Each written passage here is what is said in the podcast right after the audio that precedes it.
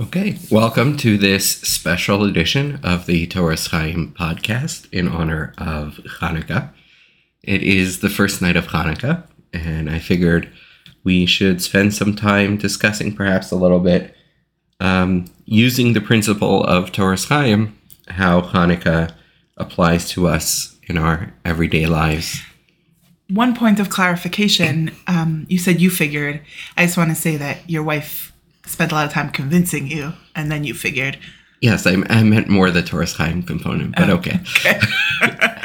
Um, okay. Introduce yourself, Um, I am Elchonon Cohen, and this is my wife, Miriam Cohen. and uh, we are the Cohens, and this is the Toras Chaim podcast. And before we start, um, if you enjoy the Toras Chaim podcast, please help us spread the word, share it with your friends and family, share it on any chats you may be on, and please take a minute to give us a rating so that others will discover the Toras Chaim podcast as well. Okay, so unlike our typical weekly podcast, where it is very text based and text focused, um, this one is not going to really address any particular texts. There are actually some texts that can be discussed in terms of Hanukkah. For example, there is Megillus Antiochus. I don't know if you're familiar with that. I, only since we got married, you told me about it. Um, so yeah, so there is Megillus Antiochus, which actually starts off um, probably in a way that you're very familiar with. May? yes, Vayhi me Antiochus. Um, there's also Sefer HaMaccabim, um, and there is um, you know text. Well, this wouldn't necessarily be a text study, but there are texts from Josephus and others that that you can study. Um, but we're not going to take that direction. It's actually interesting, you know, the Gemara notes um, that Esther is the last miracle that is recorded as part of Tanakh, as part of the written uh, Torah. Uh, and in fact, the Gemara initially says Esther is the last miracle, and the Gemara asks, "What about Hanukkah?" The Gemara Right. says, "But Hanukkah was not uh, was not written down." So even though we do have texts that were written down, as I just mentioned, Megillus Antiochus and Sefer HaMaccabim, but um, those texts were not canonized. They weren't included in the Tanakh. Um, and um, that therefore gives them a very different status. Okay. Um, there's uh, actually an English word, apocrypha, um, which refers to not so much Tanakh as the Bible and books that were not included in the Bible. Um, there are many other books which we have either in the form of midrashim or as apocrypha. Um, for example, there is Sefer Shoshana, known as the Book of Susanna. Um, What's there- that? it's a medrash. Um, there are other midrashim as well, um, some of which have more, I guess, reliability than others. Since Who's Shoshana? Is that a character I might be familiar with, or no, okay. Um, so yeah, so there are texts, but we're not going to examine them, and and I think to a certain degree that's deliberate because Hanukkah is not a text-based holiday, as we're being told. It is really a holiday that is part of the Torah Shebaal Peh, part of the oral Torah component of Judaism. Um, that being said, um, you know, there are some questions to consider that will help us guide help guide us along our path. Um, and I think the one that I would address first is the question of miracles nowadays. Um, so you know, uh, in in my brief social media um, tour today, I saw a number of mentions of this idea of how Hanukkah is a time of miracles, and so we can expect miracles, etc. Now, it's important for us. It's important to note a couple things. First of all, You know, Ramban Nachmanides in his commentary on the Torah points out that if you make the calculation, Yocheved, Moshe's mother, was mm-hmm. over a hundred years old when he was born, because we have a tradition that she was born when Yaakov came down to Egypt. Oh, she was born between the walls. Right, Bein Chomos, between the walls. So if you follow that tradition, Moshe is born 80 years before the before the Geula, before the redemption. So I mean she has to have been over 100 years old. They're down there for 210 years. She has to have been over Right. 100 years old when she had Moshe as a child. So Ramban asks the question so what's so special about Sarah having a child at the age that she does, the child Yitzchak? If Yocheved had the same thing, and the Torah doesn't even mention it. Right. Yeah. And the Ramban makes a very important point that th- when we talk about miracles in the Torah and nisim in the Torah, what makes something a nace is the fact that it is predicted. It's not when something happens that defies the laws of nature as we know them, because that happens relatively often. Right. You know, things happen, and there's we're still uncovering and discovering new things about nature. You know, and as any magician can tell you, you know, there are many things that can be done that seem to defy the laws of nature, but actually do not. So, what what constitutes a miracle in the Torah and what the Torah discusses are things that are predicted. So the fact that an angel came and told Sarah, you will have a child at age 90, which is not a typical occurrence. And he told her exactly when that child was going to be born, right? And sure enough, that is what happened. That is the miraculous element of it. That's one thing to note. Those types of miracles don't exist anymore. Um, In fact, pretty much since the Second Temple period, we have not seen miracles of that sort. The last kind of miracle that we saw, not even of that sort, but the, excuse me, the last national supernatural miracle that we experienced was Hanukkah. That was the last one. Um, Oh. And in fact, Hanukkah is seen kind of as, um, you know, uh, you know, the last, you know, when a when a flame goes out, that last moment before the flame goes out, it oftentimes, you know, flickers or bursts into a very bright flame. Flame. Right. And Hanukkah is kind of seen as that last burst of miracle before the almost seemingly endless night of galus, of exile that we find ourselves in. Um, so that's one thing to note. And so, you know, yes, uh, Hanukkah is a time of miracles. And it's important to pay attention to the fact that when we celebrate holidays in Judaism, they're not merely commemorative. They don't simply remind us of something that happened in history at this time, um, but they are indicative of the energy of a particular time of year. So yes, this time of year is definitely a time of year that has a energy of miracles. Right? She'asa nisim lavosenu, as we say. Hashem performed miracles in Yeah, those days, Bazman Bazman Hazeh, in this moment, this nexus in time. And this is a discussion that we've had a, a couple times before, and I don't want to get into it so much. The whole idea of time being cyclical and how you come back to the same x and y uh, coordinates, but a different z coordinate. Not our discussion right now. Um, but as Ramchal points out, you know, in Derech Hashem, when Pesach is Man Rusenu, Pesach is the time of our freedom. That means it is a time that is uniquely, um, that is uniquely misugal, that is uniquely fortuitous, I guess, um, to have freedom achieved. And the same is true for Hanukkah.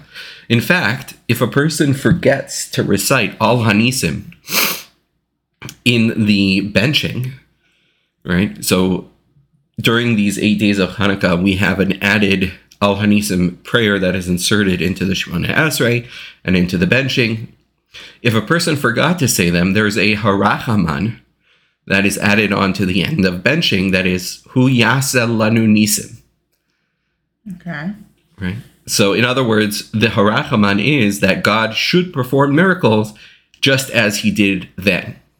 So, clearly, it is a time that is miracle oriented, but it's important to note that there are different types of miracles. And I want to discuss two different types of miracles. What the Ramban refers to, Nachmanides refers to, and this is you can find this in the in his commentary in the end of Parshas Bo. Nachmanides refers to open miracles, nisim gluyim, and closed miracles or hidden miracles, nisim nistarim. Right. And the Ramban says that actually the function of open miracles is for us to extrapolate and understand that what we take as nature is really all miraculous. Let me give you an example.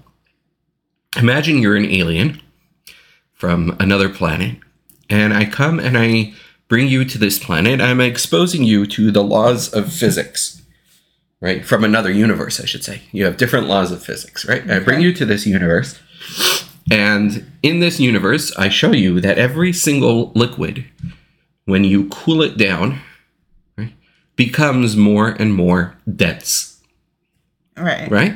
You know this, right?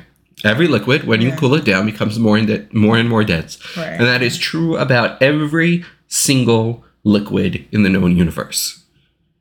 There is one liquid, however, which, for some funny reason, all of a sudden, when it gets to around 40 degrees Fahrenheit, has this weird thing that instead of becoming more dense, it becomes less dense. Now, every known liquid in the universe, and the truth is, every substance in the universe, when it cools down, becomes more dense. You learned about this in science back in elementary school about how you know the the the particles moving more quickly versus the particles moving more slowly and being more condensed and Right. drawn together. There is one liquid that that's an exception to, and you know what that liquid is? Water. No. Oh. Ice floats. Why I does ice float? Why does ice float? Because for some funny reason, ice, when it reaches close to freezing temperature, all of a sudden changes and starts to become less dense. Right? Now, if you were that creature from the other universe and I showed you this about every liquid except for ice, and then I showed you, and now look what happens with water, you would say, oh, that's a miracle. Right? Right. But we take that as totally normal because it's part of the nature that we see. But the truth is, our universe couldn't function in the way, certainly our planet couldn't function in the way that it does without this law of nature. Because if ice was more dense than liquid water, then oceans and lakes would freeze from the bottom up And kill all the fish. everything would die. What happens now is things freeze from the top, and actually, what ends up happening is ice ends up pre- creating an insulating layer. layer, allowing everything underneath to remain warmer and not freeze, and therefore, rivers and lakes freeze only on the top layer, everything underneath survives. Now, we take that as nature, right? Of course. But the truth is, that's as miraculous as any anything else Right. as the Chazon Ish put, put it. He said, Nature is simply the expression of God's will that is most constant. Right? God decides that things will be a certain way. Now, usually he decides X way. Sometimes, though, he decides that it should be Y way, and it changes. So, usually he decides, let's say, water should flow horizontally. But then he decides, when he wants to split the sea, that water should flow vertically. And so, therefore, water flows vertically. But that's no more miraculous one way or the other. It's just one we're used to and one we're not. Or Wow. one is the way he usually decides it to be and the other is not. And Ramban says the purpose for miracles in the Torah for us is to extrapolate from there to understand that everything that happens in our life is hidden miracles. And in that sense, absolutely, Hanukkah is a time for miracles. Because Hanukkah is a time in which we focus on Thanksgiving. You know, if you look at the Gemara in Masechah Shabbos, which is the, uh, interestingly, there's very little discussion of Hanukkah in all of the Gemara. There's one little section, actually, what your father and I are are in the middle of studying right now. There's one little section in Masechah Shabbos that discusses Hanukkah, and and like um, a side mention of it in Maseches Bava Kama, but there's very little discussion of Hanukkah except for that one section. And the Gemara there says that after telling the entire Hanukkah story about the Greeks, etc., even though it wasn't really the Greeks, but that's a, well, maybe we'll talk about that a little later. But after they had destroyed or defiled the temple, and the Hashmonaim came and they fixed it. Um, it says that they established these days of Hanukkah, Bekavu Shmona Simei Hanukkah, Lahodos Ulahalal. Lahalal Uhoda'a, different versions of the Gemara, as days of thanksgiving and praise. So, in other words, the whole concept, or if you might say the whole avoda, the work of Hanukkah, our job on Hanukkah, is to practice our thanksgiving muscles. And what Thanksgiving really is, is recognizing those hidden miracles. So I want to take this a step further in the following way. Okay. You know, there's a really interesting um, idea in this week's Parsha, actually. Yosef gets sold by his brothers down to Egypt. And I should give credit where credit is due. This is actually an idea that I heard Rav Asher Weiss actually does speak about this week, um, and it kind of planted some of some of this in my head. But Yosef is sent down, is sold by his brothers to Egypt. Now I want you to put yourself into Yosef's headspace for a minute. Okay, your brothers first they were going to kill you. Then they threw you into a pit, which we're told was not exactly the nicest place in the world. There were scorpions and snakes on the bottom of that pit. Right. They pull him up out of the pit. He's hoping he's going to go home. Nope. What happens? He gets sold. He gets sold to this Orachas Yishmaelim, to this caravan of Arabs, of children of Yishmael, who are on their way down to Egypt. Now, if you are Yosef, where is your head right now? Probably not in the lightest of places, right? No, probably not. So, and then the Torah notes what this caravan was carrying. It was an Orchas Yishmaelim Nosos. They were carrying necho, they were Nosos um, Nechos Utri Valot. They were carrying different types of incense to sell in Egypt. And Rashi, quoting the Midrash, notes that first of all, why does the Torah why is it important for the Torah to tell us what they are carrying? Number one. But number two, that is not a typical caravan of Yishmaelim. What do the Arabs deal in?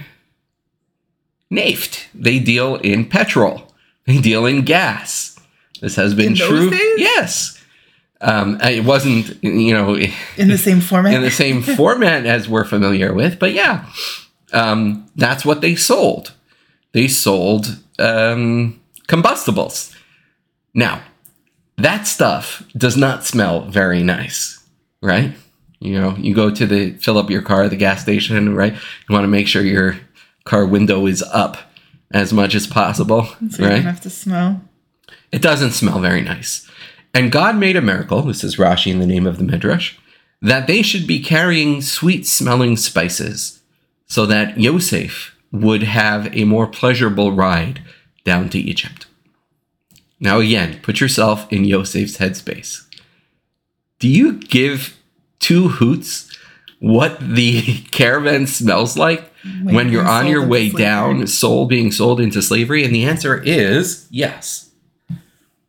Because our ability as human beings is to choose what we are going to focus on.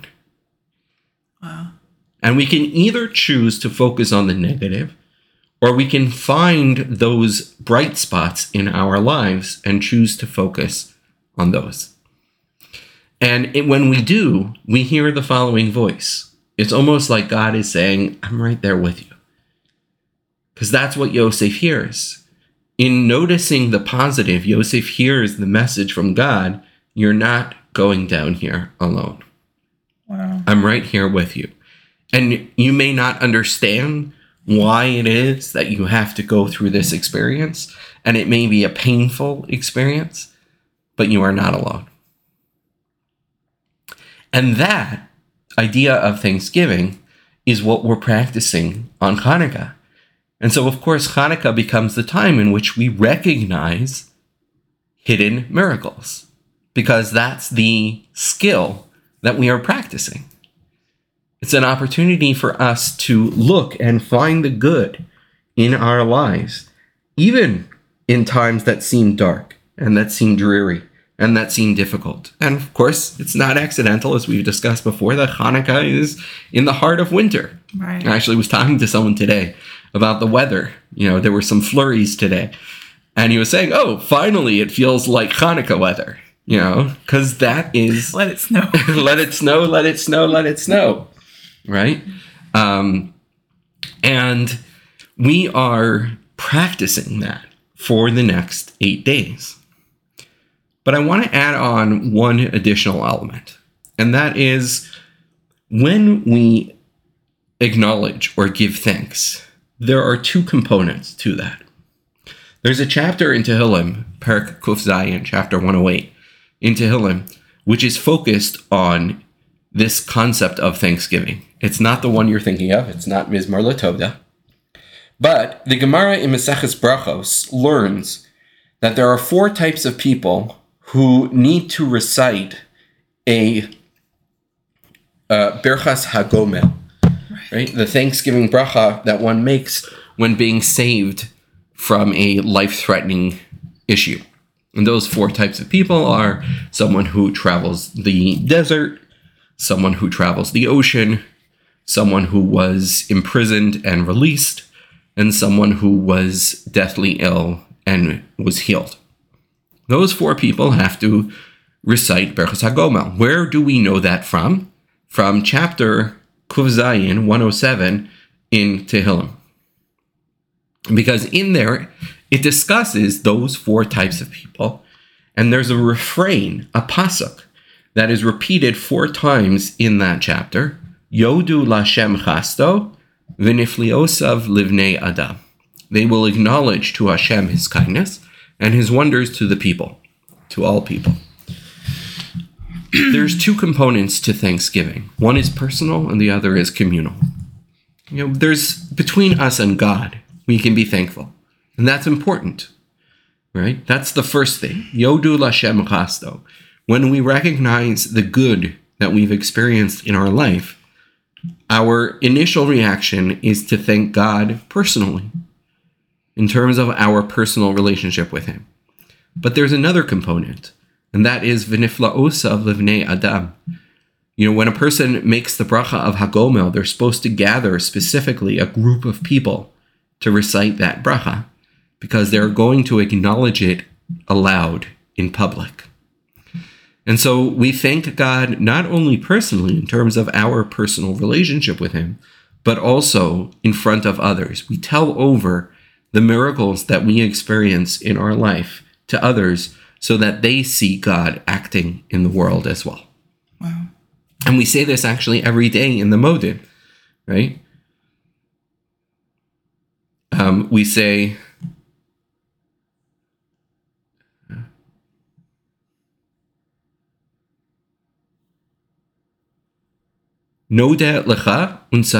Lecha.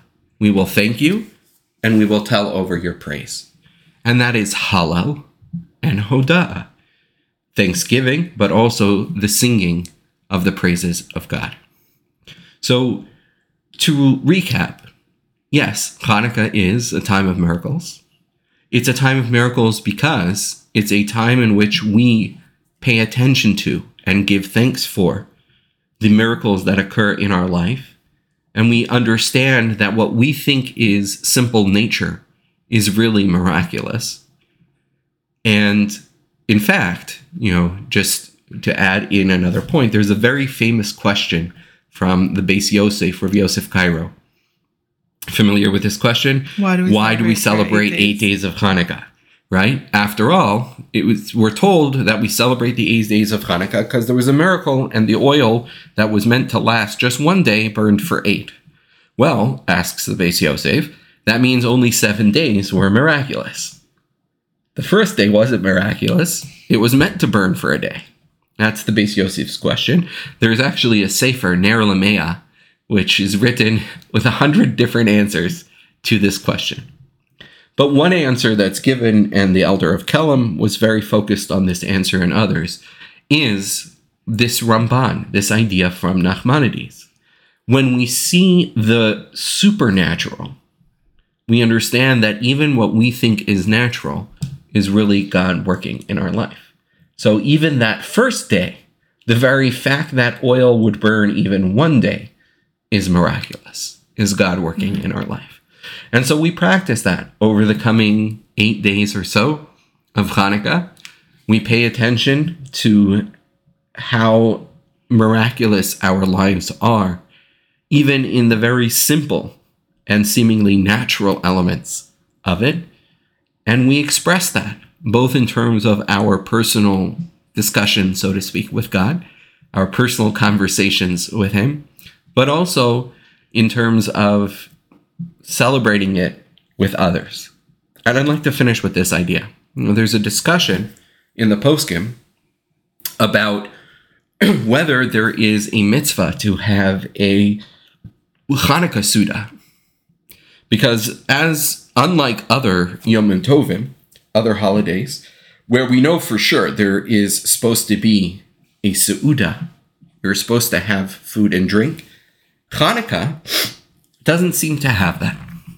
And it's brought in the poskim, the Mishnah Berurah mentions this in the name, if I remember correctly, of the Maharil, that so long as a person sings and recites praises of God at the meal that they have on Hanukkah, it counts as a Seuda's mitzvah, as a Seuda that is an act of mitzvah in and of itself, as opposed to on a typical Yom Tov where just the mere eating is that.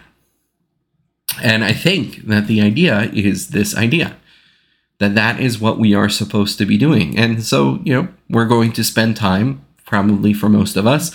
Over the course of the next eight days, we'll have a meal or two or three together with family members and friends, etc. And we should use that time appropriately, I believe, um, to focus on the miracles that we experience in our life. Some bigger, some smaller, some more natural, some more seemingly supernatural. But the more we recognize it, the more full of miracles our life becomes, the closer our relationship with God, and the closer our relationship with others in the context of that relationship with God. Thank you so much.